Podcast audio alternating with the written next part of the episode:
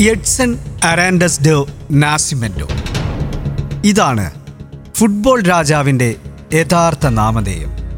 ഈ പേര് പറഞ്ഞാൽ ആർക്കും പിടികിട്ടില്ല. യഥാർത്ഥ ബ്രസീലുകാർക്ക് പോലും. ആയിരത്തി തൊള്ളായിരത്തി നാൽപ്പത് ഒക്ടോബർ ഇരുപത്തിമൂന്നിനായിരുന്നു അദ്ദേഹത്തിന്റെ ജനനം. സാവോപോളോയ്ക്ക് സമീപം മിനാസ് ഗരൈസിലെ ട്രെസ് കൊറോക്കോസ് എന്ന സ്ഥലത്ത്. പിതാവ് നല്ലൊരു ഫുട്ബോളറായിരുന്നു. João Ramos de Nascimento Celeste Arantes എന്നായിരുന്നു മാതാവിന്റെ പേര്. അവരുടെ രണ്ട് മക്കളിൽ ഒന്നാമനായിരുന്നു ഫുട്ബോൾ രാജാവ്. ആരാണ് ആ ഫുട്ബോൾ രാജാവ്? ഫുട്ബോൾ ലോകം ദർശിച്ച മഹാനായ താരം. ബ്രസീലിന്റെ മൂന്ന് ലോകകപ്പ് നേട്ടങ്ങളിലെ പങ്കാളി. ബിലേ എന്ന പെലെ. പെലെ. പ്രൊഫഷണൽ ഫുട്ബോളിൽ അഞ്ഞൂറ്റി അറുപത് മത്സരങ്ങളിൽ നിന്നായി അഞ്ഞൂറ്റി നാൽപ്പത്തിയൊന്ന് ഗോളുകൾ സ്കോർ ചെയ്ത താരം.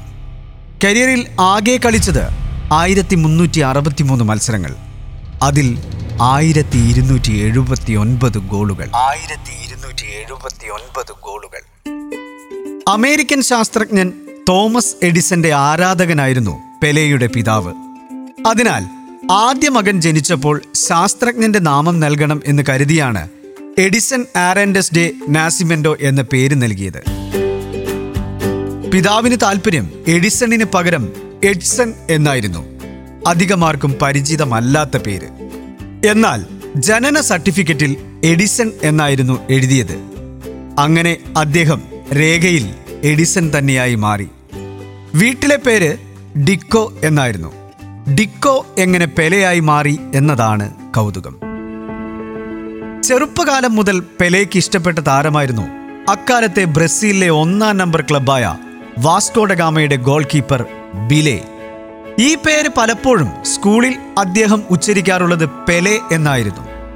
അതോടെ കൂട്ടുകാർ അദ്ദേഹത്തെ കളിയാക്കാൻ തുടങ്ങി. അതാ വരുന്നു പെലെ എന്നായി എഡ്സനെ നോക്കി കൂട്ടുകാരുടെ കളിയാക്കൽ. അങ്ങനെയാണ് എഡ്സൺ പെലെയായതും ആ നാമധേയം ലോകപ്രശസ്തമായതും. തന്റെ ആത്മകഥയിൽ പെലെ തന്നെ പറയുന്നുണ്ട് തനിക്ക് ആ പേര് ലഭിച്ചതിലെ കൗതുക ചരിത്രം. ബിലെ എന്ന ഗോൾ കീപ്പറെ അത്രമാത്രം ഇഷ്ടമായിരുന്നു. അദ്ദേഹത്തെ അനുകരിക്കാനായിരുന്നു താല്പര്യം സ്കൂളിൽ കുട്ടികൾക്കെല്ലാം അവരുടെ പ്രിയപ്പെട്ട താരങ്ങളുണ്ടാവും. പുസ്തകങ്ങളിൽ ആ താരങ്ങളുടെ പേരുകൾ എഴുതും. അവരുടെ ജേഴ്സി നമ്പർ ധരിക്കും. ഇതെല്ലാം പെലെയും ചെയ്തിരുന്നു. ബിലെ എന്ന ഗോൾ കീപ്പറിൽ നിന്നും പെലെ എന്ന നാമം ലഭിച്ചപ്പോൾ അതിന്റെ അർത്ഥം തേടി താരം. ഇംഗ്ലീഷിൽ ആ പദത്തിന് പ്രത്യേക അർത്ഥമില്ല. പെലെ സംസാരിക്കുന്ന പോർച്ചുഗീസ് ഭാഷയിലും കാര്യമായ അർത്ഥമില്ല. പക്ഷേ ഹീബ്രുവിൽ അത്ഭുതം എന്ന അർത്ഥമുണ്ട്. ദാരിദ്ര്യമായിരുന്നു പെലെയുടെ കൂടപ്പിറപ്പ്. ചെറിയ പ്രായത്തിൽ തന്നെ അദ്ദേഹം ചായക്കടയിൽ സഹായിയായി പോയി. രാവിലെ സ്കൂളിലേക്ക് അതിനുശേഷം കടയിലേക്ക് അങ്ങനെ ലഭിച്ച ചെറിയ വരുമാനത്തിൽ നിന്നായിരുന്നു ജീവിതം. പിതാവിനെ പോലെ പന്ത് കളിക്കാൻ വലിയ മോഹമായിരുന്നു. പക്ഷേ സ്വന്തമായി ഒരു പന്ത് അക്കാലത്ത് സ്വപ്നമായിരുന്നു.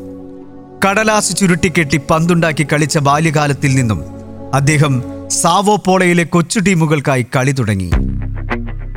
ആദ്യമായി കളിച്ച ഇൻഡോർ ഫുട്ബോൾ ചാമ്പ്യൻഷിപ്പിൽ പെലെയുടെ ടീം കിരീടം സ്വന്തമാക്കി.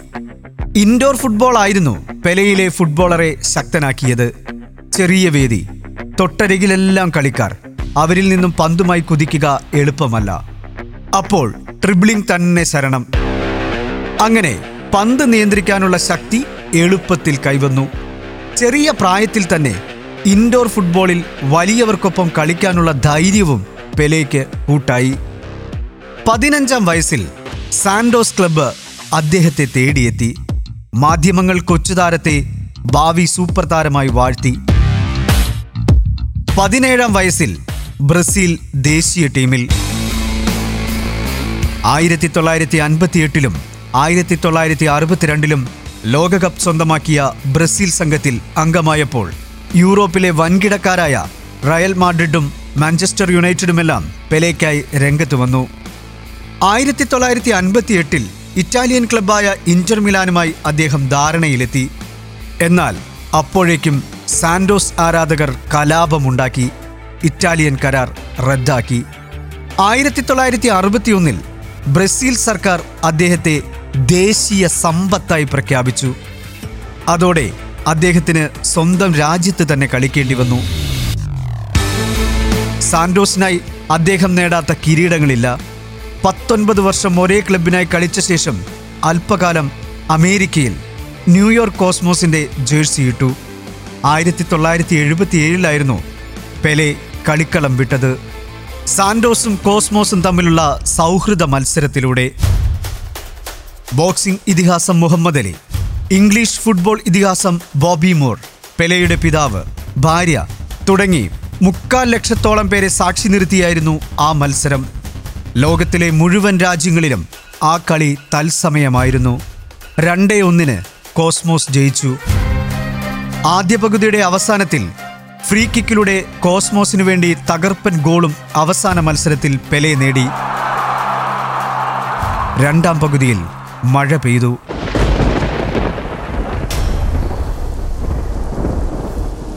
അടുത്ത ദിവസം ബ്രസീലിയൻ പത്രങ്ങൾ എഴുതിയത് പെലെയുടെ വിടവാങ്ങലിൽ ആകാശം പോലും കരഞ്ഞു എന്നാണ്.